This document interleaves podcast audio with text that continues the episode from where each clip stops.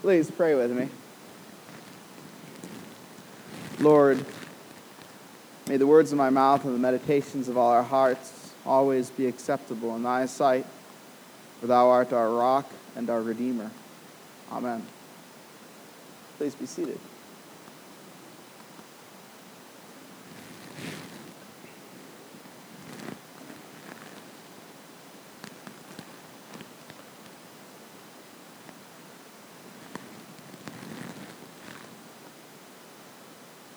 Never miss an opportunity to proclaim the gospel. Um, I had both an opportunity and, exa- and, an example of that this week. As I was uh, looking at a BBC video online, I came across a man um, by the name of Harry Billings, I think is his name. He's 93. He was one of the first to set foot on the coast at D Day. And he was being interviewed on a British TV show about a memorial that he's raised thousands of pounds for, just personally on his own, going and talking to people and helping people remember D Day. And so they were interviewing uh, Mr. Billings, and the interviewer was asking him all sorts of questions about D Day and talking about um, how brave he was. And of course, just like many men of that generation, he demurred and said, I was not the brave one, I was the lucky one. There were many that were braver than I who died at 16, who died at 17 on those beaches.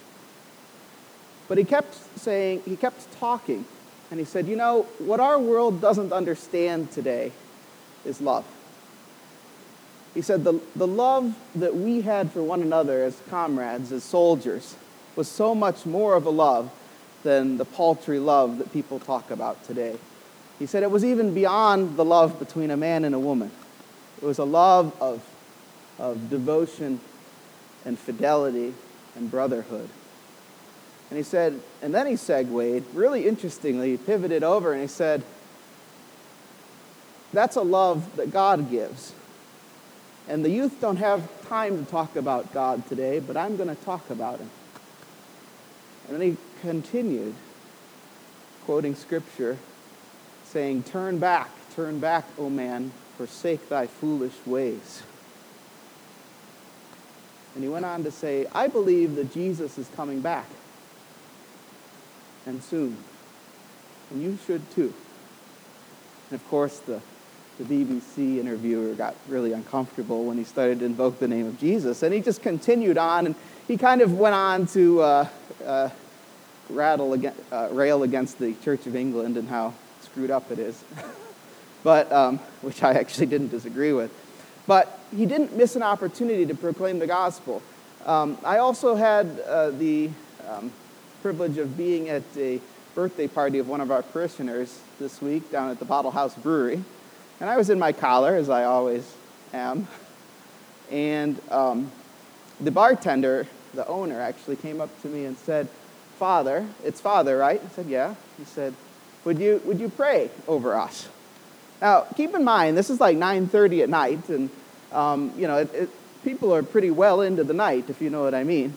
And um, not our people, no, but everybody else.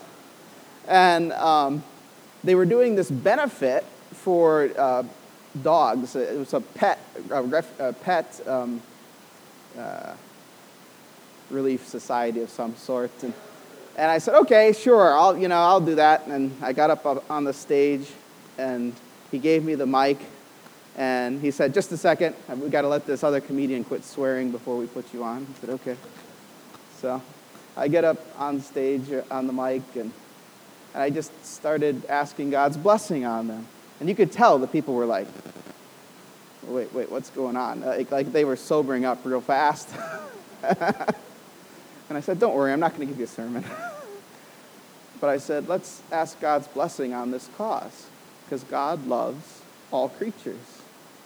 All creatures. And it went from a rather cold reception to some people started smiling and some people softened immediately it was a great example to proclaim the gospel. Now, who knows what'll be done with that? Who knows what seed that'll plant, right? Was this weird guy that got up and said a prayer in the middle of my drinking one night? But it was an opportunity, and I could have easily missed that opportunity, you know, had I not had I not allowed the Holy Spirit to make me bold enough to take it. I kind of questioned whether it was the right thing to do, but reflecting on it, I think it was. As we look at the canticle today, there's three parts to it. And ultimately, it ends by saying that we need to take every opportunity to proclaim the name of the Lord. So open with me, if you would, to page 85. Canticle number 8, the Ecce Deus. Ecce Deus. It's taken from the book of Isaiah, actually, chapter 12, verse 2 through 6. But the church has put this together as one of the songs, one of the canticles, short songs of the church. And if you look at it with me, there's three parts here. There's the first part, which is the first two verses. Begins, Surely it is God who saves me, and ends, And he will be my Savior. That's the first part. The second part begins with, Therefore you shall draw water, and ends with, Give thanks to the name of the Lord. They're at the bottom of the page. And then the third part starts with, Make his deeds known among the peoples, and ends with, with the verse, Cry aloud, inhabitants of Zion. And I want to also invite you to open up with me to Isaiah chapter 12 in your Bible so that you can see where this is coming from. Isaiah chapter 12, rather. Verse 2.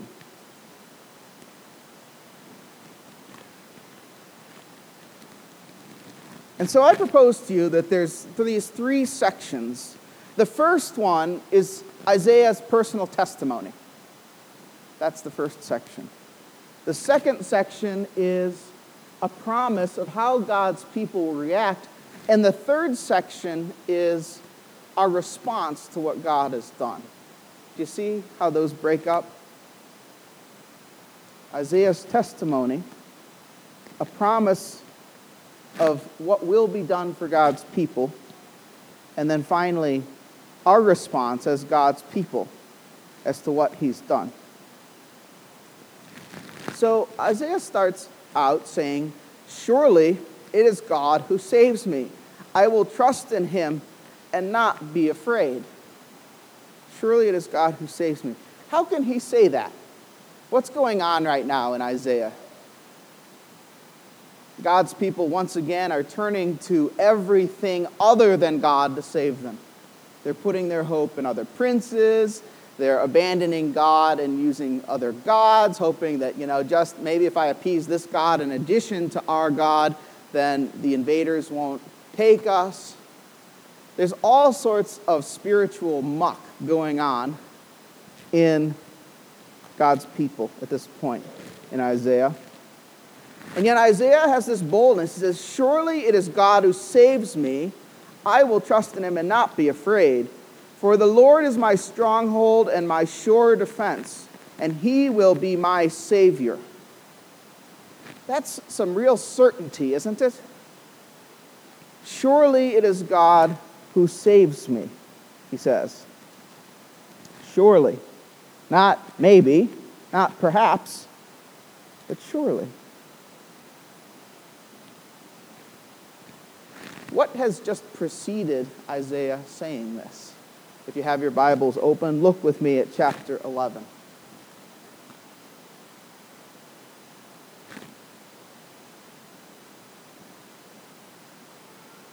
Who's being talked about in chapter 11?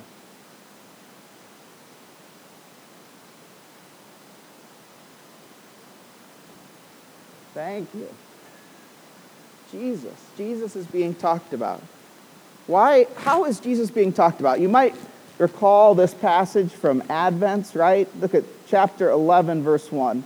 There shall come forth a shoot from the stump of Jesse, and a branch from his roots shall bear fruit, and the Spirit of the Lord shall rest upon him the Spirit of wisdom and understanding, the Spirit of counsel and might, the Spirit of knowledge and fear of the Lord, and his delight shall be in the fear of the Lord. We can move down to verse 6. Maybe this one will ring a bell. The wolf shall dwell with the lamb, and the shepherd shall lie down with the young goat and the calf and the lion and the fattened calf together, and a little child shall lead them. The cow and the bear shall graze, their young shall lie down together, and the lion shall eat straw like the ox, the nursing child play over the hole of the cobra. It goes on and on. This is talking about Jesus. It's talking about the offspring of Jesse, right? And so Isaiah is looking forward and what we see here is that Jesus changes everything. You see that Jesus changes everything. For Isaiah, he hasn't even met him. And yet he sees that everything's going to change. Look at how different this canticle is, for example, from when God first, or when Isaiah first encounters the Lord back in chapter 6. Again, if you have your Bibles open, turn back to Isaiah chapter 6. We get this image of the Lord seated on the throne, right? And all the angels around him crying out, Holy, holy, holy. This is chapter 6 of Isaiah, verse 4. And the foundations of the thresholds shook at the voice of him who called, and the house was filled with smoke. And I said, Woe to me, for I am lost, for I am a man of unclean lips, and I dwell in the midst of an unclean people, a people of unclean lips. For my eyes have seen the King, the Lord of hosts. How that contrasts with the same man saying this in 12:2 Surely it is God who saves me. I will trust in him and not be afraid. Same guy, same God. You see the completely different attitude? Because Christ is seen in the middle. Don't take my word for it, though. Isaiah says so himself. Again, this is why it's important to open our Bibles, right? Because the canticle starts at verse 2. Look at verse 1. Here's Isaiah once again, right before our canticle starts. You will say in that day, I will give thanks to you, O Lord, for though you were angry with me, your anger turned away, that you might comfort me. Behold, God is my salvation. Do you see? Isaiah giving his testimony. So, what Isaiah is doing here in this first part of the canticle is giving his personal testimony. Also, look, it changes from the, the, the, uh, the language changes. It goes from him talking about himself using first person language to second person language in the second part. So it starts out, surely it is God who saves me, not God who saves us, right? For I will trust in him and not be afraid. For the Lord is my stronghold and my sure defense, and he will be my Savior. Intensely personal. Isaiah is claiming this as his own testimony in the prophecy. But then it switches, right? So then we come to the second part. Therefore, you shall draw water with rejoicing from the springs of salvation. And on that day you shall say, Give thanks to the Lord and call upon his name. So let's look at that section here. Therefore, you, notice, shall, and that's you plural, by the way, in the Hebrew, you shall draw water with rejoicing and from the springs of salvation. And on that day you shall say, Give thanks to the Lord and call upon his name. Now, when you think about water, when you wake up in the middle of the night and you have that dry cotton mouth feeling, right? Every uh, cup of water means everything to you, right? Uh, I just get to the sink and have a cup of water, you know, just a little bit, and then I can go back to sleep. Isaiah is using that imagery for a people who, for whom water is actually scarce, right? The Hebrew people rely on the rains. They rely on the dew for their crops. They have rivers, it's true, but no massive irrigation systems, right? And so Isaiah is using this imagery to them and to us, saying, Therefore you shall draw water with rejoicing. Draw water with rejoicing from the spring of salvation. Who do you suppose is being talked about here? Thank you. Yes. Jesus again. Holly's my plant this morning. Jesus again, right? Who is it that says, I will give you living water to the woman at the well in John's gospel? Jesus. I'll give you water that will never run out, says Jesus. And so, this image of salvation being like water for us is really important, right? Because this theme runs through the Old Testament from God's people coming out of Egypt, getting water in Exodus from the rock, right?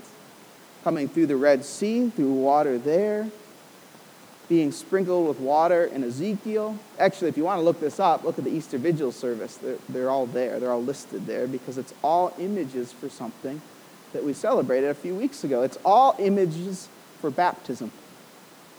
This baptism that we're given. And that baptism is a source of our salvation that will never run out because Christ is now in us through that water. And so once again, we see Isaiah looking ahead and saying, You will draw water with rejoicing from the springs of salvation. Now, how many of us think about our baptism that way? That it's a source from which we draw our salvation, our deliverance. You know, I was talking to somebody else this week, and I had a meeting um, in my office with this parishioner, and this person said to me, I just don't understand how people's faith is not more important to them. It's everything for me. I, I was not, this person had converted as an adult and, and said, you know, once I was not part of the body of Christ, once I was, once I was lost, once I didn't know Jesus, and now I do.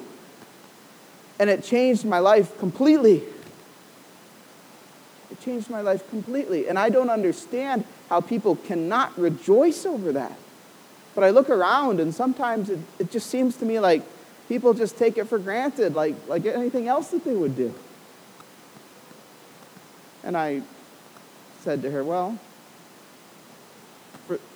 sometimes it's hard for those of us that grew up in the church to really see this as the joy that it is, to really see Christ's grace as the gift that it is. I think her observation was good because so often we struggle with rejoicing in our salvation. Why is that? Is there anything more important than that? In the gospel reading today, Jesus talks about the resurrection. The Sadducees are there trying to trip him up, right? They're trying to trip him up with this idea of this woman who has, um, has had seven husbands, right? Who have died, and ask him, whose husband will she be? And Jesus does answer the question, but he says the more important point here is the resurrection. The fact that there is a resurrection. And on that day, those who are chosen by God, by His grace, will be there. There's nothing more important than that. There's nothing more joyful than that. The fact that Christ has overcome sin and death. And again, Isaiah sees it here, which is why he responds, And on that day you shall say, Give thanks to the Lord and call upon his name make his deeds known among the peoples. Into the third part. So, what's our response? Make his deeds known among the peoples. See that they remember that his name is exalted. Sing the praises of the Lord, for he has done great things, and this is known in all the world. Cry aloud, inhabitants of Zion. Ring out your joy, for the great one in the midst of you is the Holy One of Israel.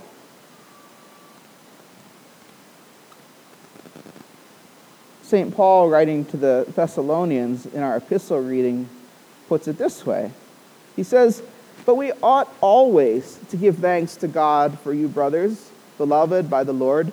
Why? Here's what he says Because God chose you as the firstfruits to be saved through sanctification by the Spirit and belief in the truth. To this he called you through our gospel, so that you may obtain the glory of our Lord Jesus Christ.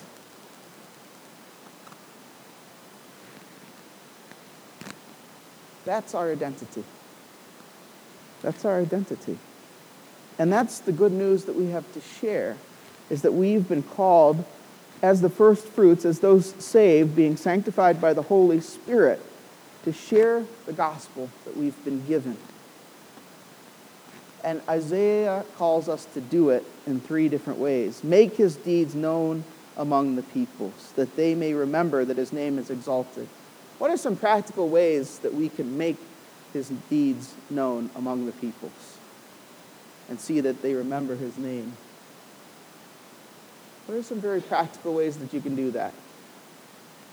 I challenge you, think about it. Do you share your faith with people? You know, we get so uptight about faith, right? We're so afraid that someone's going to, we let fear overcome us, that someone's going to judge us, or that someone's going to be offended. And yet, here we're told, make his deeds known to the people. You never know how people are going to react. When you react out of fear, you're robbing yourself of an opportunity to make God's name known. Right? Who knows? Maybe people are, will be happy to hear about it. Right? It is good news, after all. Sing praises to the Lord, says Isaiah, for he has done great things, and this is known in all the world. Sing praises to the Lord. What are we doing here? We are singing praises to the Lord. You know, one really easy way to proclaim the Lord is just by enthusiastically participating in the liturgy.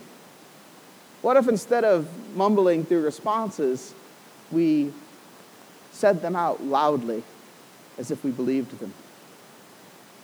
Our congregation's pretty good at that, but we could do better.